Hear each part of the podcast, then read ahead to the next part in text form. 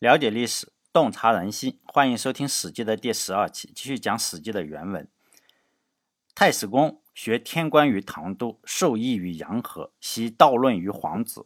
太史公仕于建元、元丰之间，敏学者之不达其意而失备，乃论六家之要旨曰：“这个太史公呢，就是还是讲司马迁的爸爸啊，司司马谈。”这个人呢是跟唐唐都啊，唐都是一个人，他学的是天官，天官也就是星象嘛，方术这些东西。跟杨和这个人学易嘛，易易就是易经啊，易学。杨和和唐都在史记中啊，以后还会有交代。呃，现在我还是稍微的介绍一下，以后有比较详细的。就唐都这个人非常懂天象，后来呢，他和司马迁，司马迁做这个太史历，他们做了一个历法，就太史历。杨和这个人呢，他他也是懂易经啊，是山东人，呃，只是当时可能不叫山东哈，而是叫叫一个淄川国的地方，和如今的淄博，淄博现在淄博，淄博市，呃，淄川是没有什么关系，而是在那个现在种大棚的地方，叫山东的寿光，呃，如果杨和晚出生两千年的话，可能就是在种蔬菜大棚。再下一句的话就是习道论于皇子，这句话什么意思呢？皇子就是跟皇子这个人学习道论呢。这句话就比较有意思了。如果仔细讲的话，实际上你可以讲两天两夜。大家也许知道，就是道家呀，它也叫黄老之学。老当然我们都知道指老子这个人嘛。那一般来说是没有太大争论。但这个黄是指谁呢？就历史上姓黄的人就是特别多，于是呢也就有了争议。比如说有人就说黄老之学就是指这句话中的黄子，还有人说。这个黄老的黄啊，是在这个徐州哈，就是张良给他穿鞋的那个黄石公。持这种观点的人都有不少的信徒啊，有人认为是这个皇子，有人认为是那个黄石公。尤其是你提出这种观点，很多都是假设嘛，每个人都都是有假设。你提出这种观点的人，只要你出名，比如说是什么教授，比如说你是一个特别出名大学的教授，比如说哈佛的教授，他如果说这个是黄石公，哎，那很多人就认为你是哈佛的，那你说的肯定是很牛逼的。还有一种说法，这个黄啊，就是也甚至连不姓黄，而是西施的老公范蠡。根据《史记》啊等史书的记载，就是范蠡他是在辅佐越王勾践，然后灭了这个呃灭灭霸之后，就是打了他的仇人之后，他就激流勇退了嘛，因为他知道这个越王勾践实在是呃。不怎么样哈，就是福海入齐，就是定居于今天山东的定陶，当时也叫陶。但后半生他都是开创了自己的实业嘛，就是有虚务实哈，做实业了，也就成了远近闻名的陶朱公。他所传承的这个老子的道家思想，也就是你你这个经济上成功了，你这个名声也就特别成功啊，是吧？最终也就发展出了道学之中的一个最重要的分支，就是黄老之学。有人呢就说这个范蠡呀，他姓范是吧？但是呢，也说为什么姓黄，我也不知道。反正有人就是这样说，他不姓黄，是吧？如果按道理说，他应该叫范老之学，而不是黄老之学。也不能，也当然也不能认为人家的老婆是西施，你就觉得人家比较黄，是吧？就不能不能喊人家老范是老黄嘛？虽然他老婆是西施。当然，我是作为一个无名之人，是吧？我认同的观点是什么的？我认为这个黄是指皇帝，也就是最大的那个人，炎黄子孙中的皇皇帝。我来说一下我的观点，为什么是这样？我为什么认同这种观点？为什么是皇帝而不是其他的人？就是在春秋战国时期啊，那时候中国是没有统一思想，不像我们后来，就是我们统一一下思想啊，开个会统一一下思想。在那个年代啊，就是讲究百家争鸣，就是谁都可以说大鸣大放，是吧？百家争鸣，我们可以先从中国人的特点讲起。我觉得虽然现在已经过了两千年了哈，但是中国人就是两千年在整个的。地球的历史上或者生物的历史上只有那么一点点时间，所以呢，中国人应该还没有发生翻天覆地的变化，或者说人类没有发生。但是我我只是讲《史记》，只能说中国人，因为外国人不读《史记》，是吧？呃，就中国人或者说人类吧啊，我这里说中国人并不是什么贬义哈，大家因为现在你乱讲话是不行的。就是我认为中国人跟外国人大部分都是一样的，但是在这里，因为外国人与《史记》没什么关系，呃，就是中国古人嘛。比较崇拜权威，用今天的话来说，今天我们中国人也比较崇拜权威。比如说同样一句话，比如说马云或者马化腾或者马马马克思说的，那么中国人大部分概率就会说呢，哎，他说的话肯定是真的啊。为什么呢？因为人家钱很多嘛，像这个范蠡实业做得很好，他说的话肯定是对的。但是如果同样一句话是我说的，比如说像或者说像我这样的出租车司机说的，你肯定就突然就有了批判精神，你就觉得，如果你一个司机也能掌握真理的话，那还用开车吗？肯定你说的就是假的，就这个样子。古人也是这样的，这个不是我瞎说的，我们可以从《史记》的原文中推测出来。比如说《史记》，呃，《史记》的第一篇哈《五帝本纪》，也就是《史史记》中第一篇中就有这样一句话，叫做“百家言皇帝，其文不雅训”。这句话是中的百家，我们可以理解为百家争鸣中的百家也好，还是有很多说法。你可以认为一百家或者很多人都这样说，流传什么？流传皇帝的话，但是不够雅训。司马迁可能觉得这个雅训是什么意思？我们也知道雅嘛，很高雅是吧？训就是 说话比较好啊，驯服就是比较好。至于怎么不雅训，咱们也不知道。可能那些 不雅训的东西没有流传下来，可能说，呃。皇帝有几个老婆，或者这种花边新闻，这个都不好说。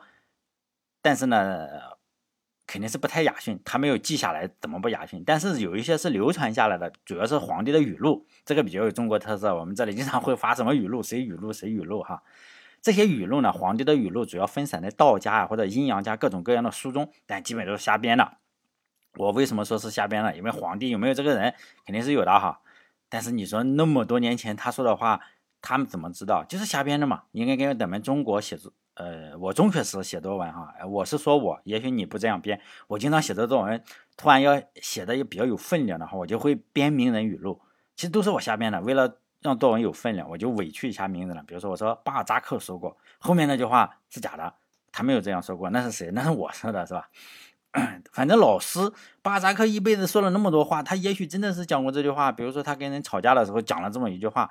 老师也没有办法查证嘛，这个名人有没有讲过这句话？然后大家都混嘛，老师也是混个工资，学生也我就是想做完这篇作文，因此呢，我经常这样编名人的话。古人呢，我认为也是如此，他为了证明自己的观点，他们也瞎扯。我举几个例子哈，他们为了能够在百家争鸣中占了先机，就是呢，你的声音要够大嘛，因为现在你没有统一思想，你就是谁的声音大，肯定就是说你有足够大的声音嘛。也就跟今天的要求是差不多，你要做什么？要找名人代言，比如说你要找奥运会的冠军去代言，那肯定带来的影响力更大。当时当然没有什么奥运会哈，只能从古人中找。于是呢，儒家找的代言人是谁？尧舜。说儒家是什么？祖述尧舜，就是说呢，我们讲的话是尧和舜讲的。墨家当然也找代言人哈，墨家找的代言人是大禹。就是禹之道，墨家如果你看墨家的经典的话，他经常说禹之道。那农家也有啊，农家的代言人就是神农氏，就是说神农之眼，有没有这个人不好说。但是呢，他们就说神农氏这样说过。但这方面最牛逼的还是道家，道家之所以在很长一段时间是压制过儒家的哈，因为汉初的时候就是压制儒家嘛，儒家哈。我觉得是代言人找的好，他们找的是什么皇帝？因为道家直接声称我自己的学派直接继承了皇帝。皇帝最最高远嘛，是吧？如果他那时候女娲还还还没有没有出现，是吧？就皇帝肯定最高远，不仅比这个儒家呀、墨家等学派，呃更久远，就是说道术也更高明。哎，大家可以仔细考虑的话，你就会发现这个呃《史记》啊，他写名人的时候，哎，他从哪个名人开始写的？有没有写皇帝？是不是？有没有写皇帝？你就知道他的。他为什么开始写尧舜呢？因为尧舜就是说儒家的代言人嘛。他要不要写皇帝呢？就可能就写一下就可以了，稍微写一下，或者是怎么样子。反正这个道家呢，确实是直接就找了这个皇帝。这样一来呢，道家也就在竞争中占了明显的优势嘛。这样也就比那些找草台班子的人，比如说你把中国女排请过来，那肯定就是碾压级别了，因为他女中国女排特别厉害。仅仅是有名人代言的用处，实际上也并不是特别的大，并不是唯一的因素啊。黄老之学首先是在齐国出现的，呃，我们总不能说哎齐国人最识货，当然也不是这个样子，而是政治需要。就齐国发生了就是田氏篡齐的事情，我不知道大家读历史的时候你就知道田氏啊，把人家齐国的那些人都杀了，然后他。篡了整个齐国，后人呢把这件事情，但叫田氏代齐。中国就是 喜欢玩这种文字游戏啊，因为代字总比篡字要好听。田齐的政权，你如果要把一个国家给 推翻以后啊，你你自己代替，并没有什么禅让制啊。就是最迫切的任务是什么？就是我要为自己证明，就证明我自己的合理性嘛。我要自己取代姜齐的合理性，以取得这个列国诸侯的一个认可。田氏是什么？就是陈国的一个公侯，就是说，呃，姬姓呢就是皇帝之后，炎黄子孙嘛。但是那个姜齐呢是炎帝之后。就是说呢，我们两个的后人。当然，我我如果证明我的血统是正确的话，我的血统就是说我是有这个正经血统的话，是黄二代或者黄几代的话，我肯定要打压整个炎帝那一派。就是说我肯定要打皇帝牌嘛，也就附带也就利用了皇帝战胜了炎帝而有天下的历史传说，都是从这个时候开始的。我们为什么知道皇帝战胜了炎帝呢？都是你说是不是瞎编的？我不知道。反正呢，确实是田氏这里开始大张旗鼓的宣传自己，就是我是皇帝的。之后，我为什么带？呃，虽然我那个那个姜齐那一边呢是炎炎帝之后，你看看我这边就是说皇帝肯定是最好的，是不是？就是这一政治需求的推动，然后呢，齐国上下就是说掀起了一个尊尊皇。压炎，就是说呢，我要贬低一下炎帝，我要尊重皇帝这个热潮，也就大大的促进了社会上皇帝之言的传播和流行。也就是这个原因呢，齐国尊崇皇帝的文化氛围是最浓厚的。因此呢，黄老之学首先是在齐国出现并发展起来了。所以呢，这么流行起来。也好像是有点道理，是吧？在这以后的史记之中啊，如果我还能坚持下去的话，我会再讲这方面内容。我如果坚持不下去，就是因为史记实在太长了，你自己做着做着没信心了，就就不讲了。我只是希望大家看史记的时候，不要只看故事，因为故事呢实际上没什么意思。你如果看故事，你就买一本那个小孩子的书哈，也叫《史记》中的故事，你看看那种励志故事就好了，是不是？故事实际上是没什么意思，尤其是你不能骗大人，你可以骗小孩。要多思考一下这个故事背后啊有什么原因。有句中国话叫做什么“事出反常必有妖”。如果你看到一个故事非常的不合理，我们就喜欢传播不合理的故事。为什么合理的故事我们不太传播？为什么？你你学习好，你聪明，你考上北大，这是正常的。你只有那种反常的，就是我一直学渣，一直学渣，一直学渣，哎，突然去了哈佛，这个就是说好故事，叫做“事出反常必有妖”。就一般来说，整体都是合理的。不合理的部分呢，是因为合理的部分没有告诉你。你觉得不合理，是因为合理的部分没有告诉你。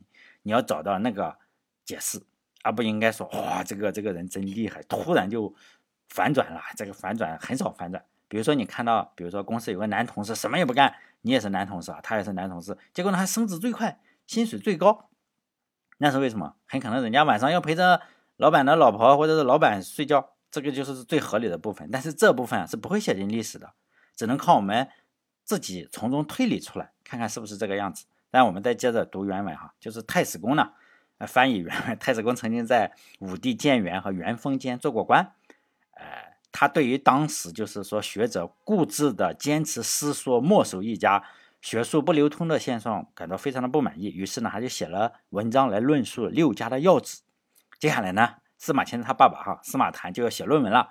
写论文干什么？就是写一下当时我指点一下哈，点评一下这几家的思想。用程序员的话来说，很多的程序大牛都会点评一下我这几种编程语言到底有什么优点缺点。他就是呢，我要点评一下百家之中，百家争鸣这六七家吧，六家到底都有什么缺点？这一块呢，实际上我也不是太懂，并且呢，我也不是非常认同司马谈的观点。我在讲的时候，我会讲我的观点和他的观点哈。哎，接着读原文，叫《易大传》：天下一致而百虑，同归而殊途。夫阴阳儒墨明法道德，此物为治者也。子所从言之义路，有省不省耳。这句话的意思呢，就是《周易·系辞传》中说的“天下一致而百虑，同归而殊途”，叫殊途同归，就是从这里来的。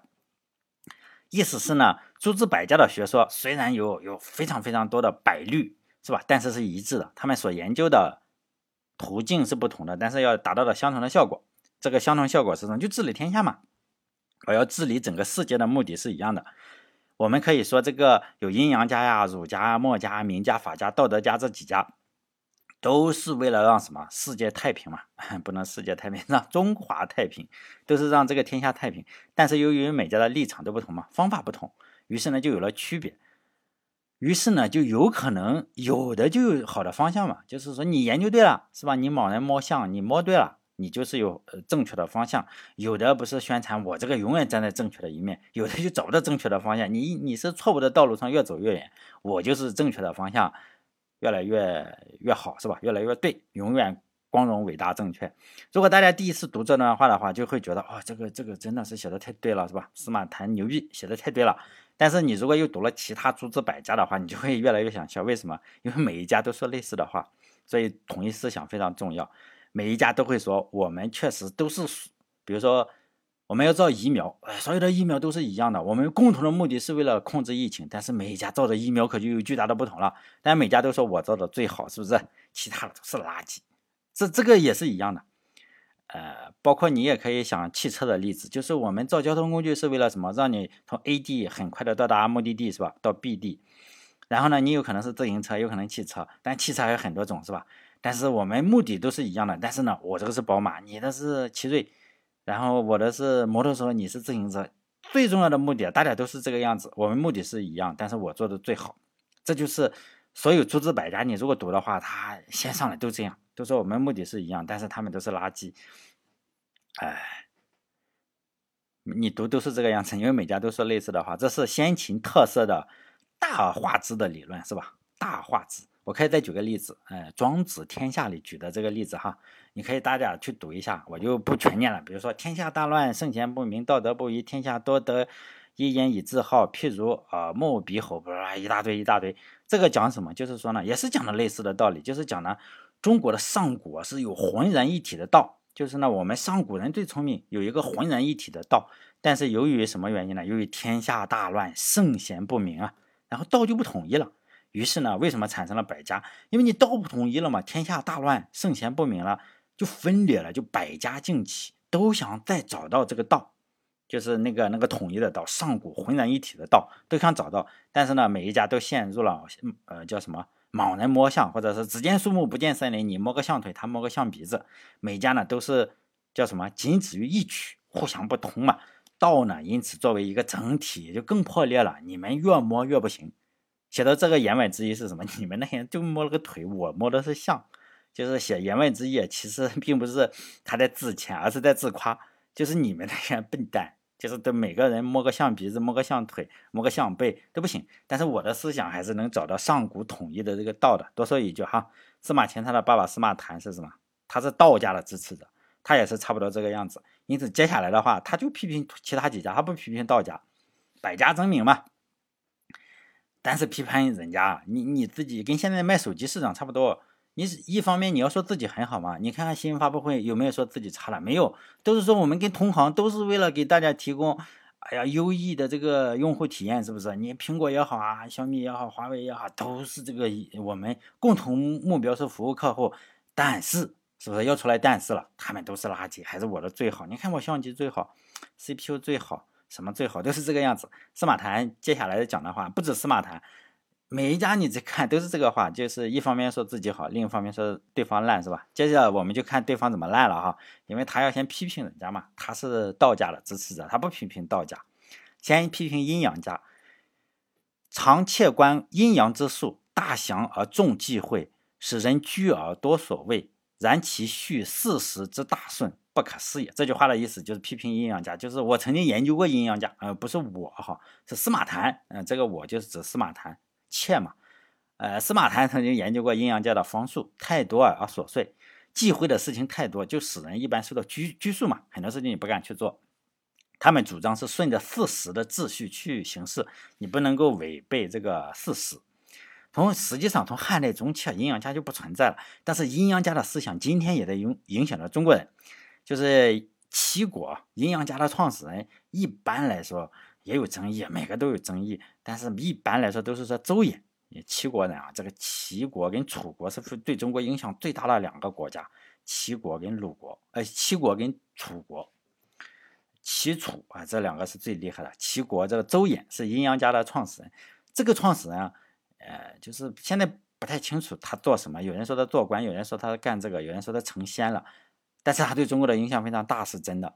他规定了一个东西，他忽悠吧，不能说规定了，他忽悠了一个东西，就是说，你要是明君的话，你就来泰山上封禅。就结果好好多皇帝都来嘛，包括汉武帝啊，什么都都相信了。就是你要跟老天爷对话的话，到哪里？到泰山上来封禅，因为只有在泰山山顶、玉皇顶，你才能跟这个天子对话，其他地方不行。就这个样子，也挺逗的，是吧？但后来所有人都相信了，为什么不去华山呢？为什么不去衡山呢？因为他离得近嘛，是吧？周延我齐国了，我就住在泰山脚下，来我这里，是吧？山东人民啊，尤其是泰安人民，一定要感谢周延，是他奠定了五岳独尊的这个地位。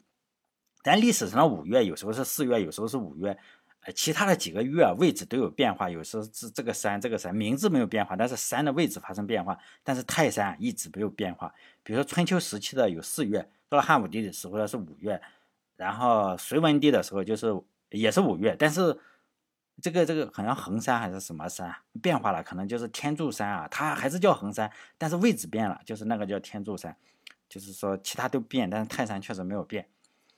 呃，比如说春秋，有有人专门考证这个哈，我就不说了。除了就是泰山和北斗，北斗星没有变过，泰山没有变过，所以德高望重的人叫什么泰山北斗，泰斗是吧？叫什么国学泰斗，就不变的东西。泰山和北斗，他为什么不说横斗，不说画斗是吧？泰山确实没有变过，其他的主峰啊可能会发生过变化，有的位置就发生很大的变化。作为山东人的话，我非常希望大家来泰山玩，是吧？因为说实在的，应该来看看为什么是不仅仅是你来这里可以跟天子对话啊，站在这个南天门或者是玉皇顶可以跟天子对话。实际上，相比于其他的景区，我去过其他景区，泰山这边的消费啊，真的是良心到不行。你大概住个两百块左右的酒店，相当于很多地方一千块的你都没有这么好，你就没有那么大吧？因为山东这边就是土，但它面积却是非常大。你你住个两一百多块两百块的就非常大，它不会说像鸽子笼一样，就真的非常大。还还是在泰山脚下，你爬累了，爬泰山爬累了，比如说你爬的总是累嘛，很多人不锻炼，然后你下来哎去按个摩，一百块就不正。呃，就是正规的按摩是一百块，不正规的我不知道啊。就有人知道的话，可以留言告诉我。就正规的按摩，就是说你哪里不舒服按哪里，就是你腿嘛，腿疼，哎，他就给你按腿，因为你爬山嘛。据说不正规的按摩是哪里舒服按哪里，咱咱没按过，不知道。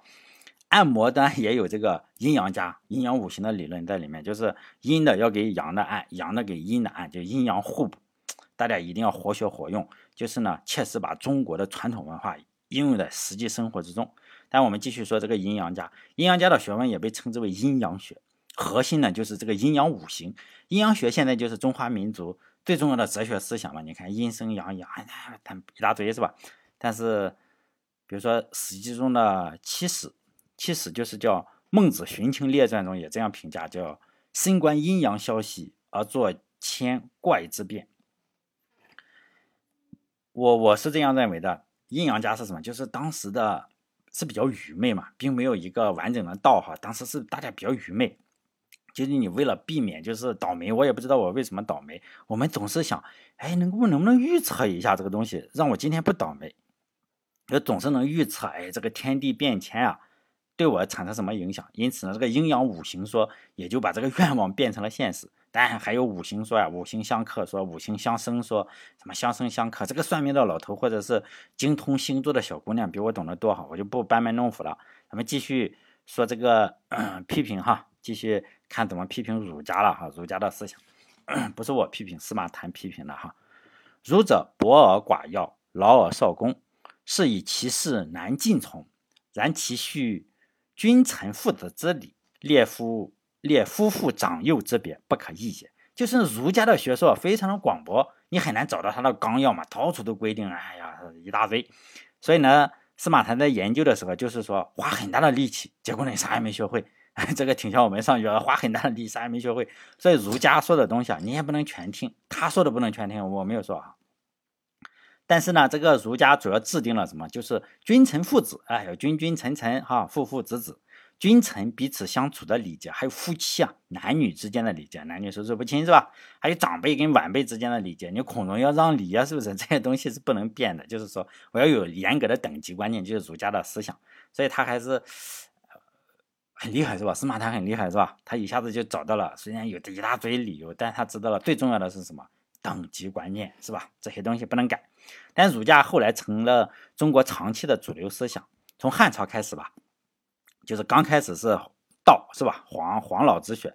然后后来就是被儒家哎，我我我我代替了，为什么压过了其他思想，就成了统治者阶级选的思想？因为其其他的几家还有一点点平等的思想吧，但最主要的，呃，有点平等思想，但是儒家跟法家是一点平等思想都没有，就等级观念非常严重。《史记》这本书的作者是司马迁，跟他爸爸不同，他爸爸喜欢道家，他喜欢儒家，所以呢，他在本书中啊，天天就是花式夸儒家，花式夸孔子。啊，就是说各种夸出花来了。以后呃，就是我如果讲下去的话，你就会 到处都在讲史，当讲这个《史记》就是讲儒家的孔子的东西，能把你讲烦死。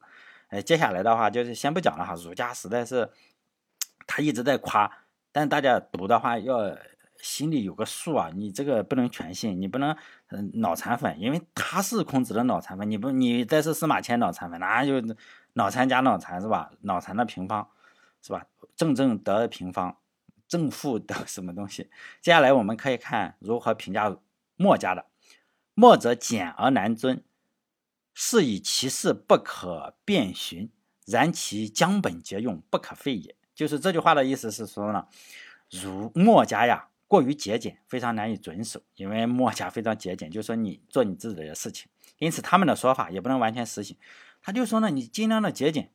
他们节俭的思想是不可以违背的。如果我选择的话，如果我有能力选择的话，就是诸子百家之中你要选择一个哈，选哪一个？我会选择墨家。墨家是我认为中国自始至终产生的唯一，不能叫唯一哈，产生的最好的思想吧。呃，有点。有点那个什么了哈，违反广告法了哈。我确实认为墨家是中国产生的最好的思想，但也是灭亡最早的思想。其他百家的思想，比如说前面讲的阴阳家灭亡了，但是呢，它已经融入了中国文化之中。阴阳嘛，你去按个摩都是阴阳，你去这个看风水，这个五行，你命中缺木还是命中缺土，这都是阴阳，就已经融入了中国文化之中。但是墨家却死得透透的，你怎么想你都想不出，竟然还有墨家的思想存在在中国人的思想之中。墨守成规还是个贬义词。墨家呢，在先秦时期，他就认为人人生而平等，不管你是君王还是百姓，都是平等的。就这一条的话，统治者就已经不可能选择墨家当主流思想了。我靠，我打下天下来就是为了打江山、坐江山、鱼肉百姓的。结果你告诉我，你一个屁民老百姓跟我平等，那肯定就不行嘛。统治者，我打江山就是想的就是不公平，你却。天天宣扬人人平等是吧？这那么混个屁！所以呢，墨家就是死的最快的。但不管是道家还是法家还是儒家的话，他们都是默认或者就直接表明出来，人生不平等。就是说呢，我就是比你高档次，就有点像这个印度那个样子，我就是当权者就就是高。道家当然，道家呀，他每个劝说的方式是不同的。道家是说你不要做的太过分，是吧？比如说道家就说。骗一下统治者说，哎呀，你要为人好一点是吧？不贵难能之货，反正就是无为而治嘛。哎，就这种呃骗一下，让统治者自觉一点。儒家呢，则是把整个的差别仪式化，就是君君臣臣嘛。你君就是君，臣就是臣，你们之间是有区别的。我这个君呢，我我可以坐大轿子是吧？您因为为什么合理的？这叫合理制。你臣的话，你再有钱，你也不能够住这种皇宫。为什么？这叫僭越。就说你之间是有差别的，你这个祭祖的时候也是啊。我这个皇帝的话，我可能可以杀一百头牛，你老百姓你就不能杀一百头牛，你有钱也不能杀一百头牛，可能就杀只鸡，是吧？为什么？有等级差距嘛，有等级差，呃，叫之间有差别。法家就更彻底了，是吧？所以中国最喜欢就是法家，就是高一层档次的，你就别把低层档次的当人看，就就当韭菜割。这种差别之下，中国的古人很自然的选择了什么？法家，然后表面上选择儒家，叫什么外儒内法，就是说法家就是我不把你当人，你就是个畜生，你就是个韭菜，我就是不把你当人，就这法家的思想。中国实际上是内部都是法家，但是表面上我是说儒家，哎，这两个一结合，所以呢就牛逼了，是吧？我一直觉得，就是墨家的思想实际上是领先全世界的，就算是基督教的话，他们的平等实际上是什么平等？就是。上帝之下的平等，你不能说我跟你上帝是平等，不，你都是上帝的孩子，是吧？你是总统也好，还是你是你是世俗的人嘛？你只要有血有肉，那你就是上帝的孩子。我上帝为你有罪嘛？我上帝替你担了罪，你们都是平等的。你你是你是局长也好，你是公安厅厅长也好，还是你是个老百姓也好，你们是平等的，平等之下，但上面还有一个平不平等的是什么？上帝嘛，上帝就是说，上帝之下人人平等。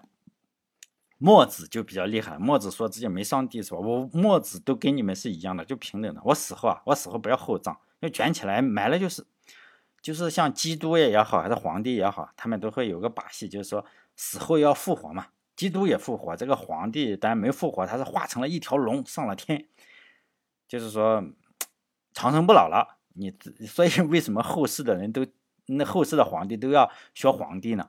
为什么呢？因为他皇帝上天了嘛。大家都追求这个东西啊，化成了一条龙，哎呀，开在天上搞。为什么秦始皇修这么大的墓？为什么每个皇帝都修这么大的墓，都那么多的陪葬的人呢？因为什么？我可以长生不老，即使死后呢，我可以化成一条飞在天上的龙，就这个样子。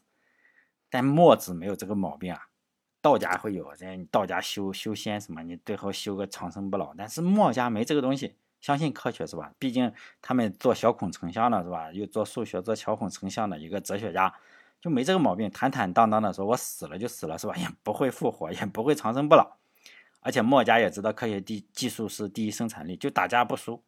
墨家战斗力最强，打架没输过，辩论也没输过。如果大家可以看墨家的历史的话，就他们总是赢就是了。就与人打架也好，我守城还可以把鲁班那边打败。与人打也好，说也好，都是完胜的。像道家也好，还是儒家也好，辩论输了就阿 Q 嘛。人家道家就是什么叫大巧若拙，大辩若讷，木讷哈，大辩若讷，大巧是什么？我非常的巧，但是我像个笨蛋。我这个非常的会辩论，但是呢，就是我辩论到极点了，我就不说话，就是麻醉自己阿 Q，就跟你上辩论节目，人家把你搞得哑口无言，结果你拍拍胸脯说，我这叫大巧若拙。然后大辩若讷，哎，木讷是吧？标准的阿 Q，自己精神胜利法，但在中国这个非常流行，道家经常搞这个东西啊，就是，还有什么大器免成啊，就是你是大器，你就不要成，不是晚成，大器免成，你是大器的话，你就不要成器，是吧？就这个样子。那你说墨家为什么没有流传下来？我觉得是这个样子，就墨家太伟大了，是吧？以至于大部分的人类跟不上，配不上他。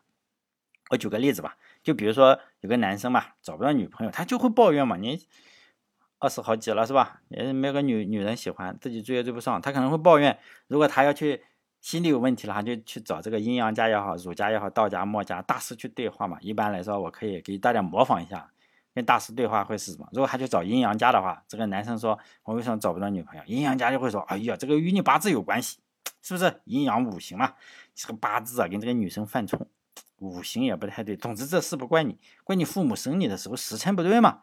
可以交点钱是吧？扫个扫个码来，我给你破解一下，交个两百块，以后也许有机会是吧？我做个法事啊，这个阴阳家就搞这个嘛，阴阳五行对一搞，哎呀，可能成功，可能失败。但是他给你了心理的慰藉，不是你不行，反正你爹妈生你的时候时辰不对，五行不大对。如果这个年轻人去找道家的话，问庄子，比如说碰到庄子了，说我为什么找不到老婆？老庄就跟你讲，无为而治呀，你也没必要去追，是吧？合适的人总在那里等你，甚至呢，你追不到女的，你才应该去高兴，你应该去唱个歌。为什么追不到女人这件事情太高兴了，是吧？没有女朋友这件事情最好。然后呢，把你等成了可能大超大龄青年，还是给你讲这个事情，无为而治，你也不要去舔，是吧？舔女人受不了，是吧？丢人，躺平就好。因为毕竟庄子老婆死了，正常人，正常人你死一个老婆，人家帮你生小孩什么什么的这个样子哈。结果呢，庄子不悲伤是吧？很很开心，敲着盆子唱歌是吧？这就是骨盆儿歌。中国有个成语叫骨盆儿歌，大家可以搜。我给大家讲一下骨盆儿歌的来历，可以看看这个道家实际上是与人性是相反的。庄子的老婆死了，就来前来吊唁，就是你老婆死了，人家有朋友来吊唁嘛，叫惠子，就见。庄子坐在那个地方敲这个盆子唱歌，我操，就觉得妈是不是有毛病？就心生疑惑，就对惠子就对庄子说：“你的妻子为你生孩啊，生儿育女，操劳极致。如今他死了，你为什么不感到高兴？哎，你为什么不感到悲伤啊？在这里放声歌唱呢？”然后庄子说嘛：“哎，他离我而去的时候，我怎么不悲伤嘛？一想到他就应该是。”蝴蝶一般快乐，如果他死了，就是他已经像蝴蝶，是吧？庄生晓梦迷蝴蝶，大家应该知道这首诗吧，是吧？这谁写的来，是吧？我忘了，是吧？庄生晓梦迷蝴蝶，就是说它应该像蝴蝶一样快乐，如空气一般自由自在的存在，而不能够拘束在形体之中。就你死了，你就肉体控制不住你这个东西了，自然也就就就有有有什么东西了，恍惚之间就是千变万化呀，什么然后有形有声。今天离我而去的话，就是说。本来就应该像春夏秋冬一样变换。他人刚刚离世的话，我就哭了。但是想一想，不能哭是吧？这是不通天命的表现。所以呢，我就不哭了，开始唱歌，骨盆儿歌，反正就不太正常。有可能的话，你这个小伙子被这个道家被庄子这么一说，就觉得哇操，是啊，这个没女朋友好，无牵无挂，还能保留自己的处男之身，纯阳都没有破是吧？以后还能可以练道家的各种功夫。你 大家可以看道家练功夫的话。经常要纯阳之身，比如说这个吕洞宾肯定就是个处男，为什么他叫纯阳子？道号纯阳子，所以道呃练很多的东西，道士练东西，你们看要自宫啊什么的，是不是？如果就是说这个这个找不到女朋友的人去找儒家的话，那儒家就是大儒更牛逼了，就是因为儒家本来就是搞等级制度的高手，就是君为臣纲，父为子纲，夫为妻纲，就是女性在整个儒家的等级。制度之中就最底层，所以现在女权要不要在女权？女权在中国还是需要的。说实在的，为什么？因为女性两千年吧，在就一直被压制在最底层。基本上就是你女的没有出嫁之前，你就听父母的；嫁了之后，你听丈夫的；丈夫死了，你听儿子的。这就是你没有自己的这个这个，你就不能自己做主嘛？就根本不存在，也就根本不存在追女生这件事情。为什么呢？因为都是包分配嘛。就父母做主，哎呀，你让我嫁谁我嫁谁，是不是？反正出嫁之前我也不出门，就大门不出二门不迈的，你也见不到。他不出门你怎么见到是吧？只有像那个，呃，叫叫什么记嘞？就是哎呀，我忘记了，反正《西厢记》是吧？《西厢记》你看那个。就是哎，自由恋爱就冲破了婚姻什么，那就是冲破儒家，知道吗？就是你基本上是见不到这个女的长得啥样，你不知道。那时候又没有照片，又没有微信，哎，你给我拍一个看看 P 这个东西，你也不能是吧？然后，从而呢，也就儒家的话，直接就解决了，从根本上解决了你追不到女朋友这件事情。为什么？你没法追嘛，你只能听父母的，包分配是吧？但前面三家的话。比如说你去找儒家也好，找阴阳家也好，还是找道家也好，你找不到女朋友这件事情，你实际上是能从心理上找到慰藉的。你就觉得，哎，说的对，反正不怨我是吧？反正不怨我。但是你如果找到墨子，是吧？找到墨家，如果你找到墨子问，哎，我找到女朋友是吧？墨子可能头都不不抬，就会回你一句：女人又不瞎，他凭啥找你当你女朋友是吧？墨子说过什么？爱人者必记，爱人者必现爱也。而恶人者，必见恶也，或者必见恶也。就是你爱人的话，人家也爱你；你这个恶人的话，人家又恶心你。就是就这个样子，肯定是你自己有问题嘛。他主张什么男女平等，所有人都平等。就是说呢，人家又不瞎，人家干嘛找你？你看你这个怂样。这个小伙子，你本来想去墨家找安慰，在其他的地方你能找到安慰，结果到墨家这里一顿埋汰，一顿骂是吧？你能找到安慰才怪。实话就是说，说实话，你总归是没有前途的。墨家讲的话就是这么恶心，是吧？都是那么实际，实话是不能听的。结果你找个女朋友还被埋汰一顿，用现在没人喜欢嘛？用现在时髦的话来说，墨家玩的就是美国现在民主党平权那一套嘛，或者北欧、欧洲啊，北欧尤其是北欧博爱那一套。在中国的语境中啊，在中国现在就是放在今天，你去问，哎，你认同美国的平权和？呃，北欧的这个博爱嘛，大部分人不认同，那黑人不行，黑人他太烂了，什么伊斯兰教的人不行，这人不行，哎呀，河南人不行，山东人太土还不行，哎，不能给他搞这个民主，哎呀，他们 比我低档次，反正他总能找到自己，反正哎，女的不行，哎，女的你看不行，还是我男的最好，最终搞了半天还是他最厉害。中国人经常有这个思想，或者我这我这个地方人最厉害是吧？我湖北最厉害，或者是我北京最厉害，我上海最厉害。你们那些草包都是些草包，就这个样子，就是没有这个思想。墨子的思想，但是在很久很久之前就有就有了，是吧？但是我相信，我觉得哈，墨子的思想可能会在很久很久之后，可能是五百年，也可能是一百年了，一千年哈。如果中国还在，如果人类还在的话，我相信墨家的思想会重新的复活。毕竟。啊，两三千年，说实在的，是吧？人类的历史上，动物的历史上不值一提的一点事情，恐龙都活了好几千万年，是不是？这个人类算个啥呀？如果还存在的话，我相信就是人人生而平等嘛。墨子代表的是什么？广大人民群众的利益，那群挫蛋的利益。儒家、法家代表的是什么？统治阶级的利益。我要分个档次。我相信总有一天，广大的人民群众会站起来的，是吧？总有一天，墨家的思想可能会在五百年或者一千年之后复活。好嘞，这一期就到这里，再见。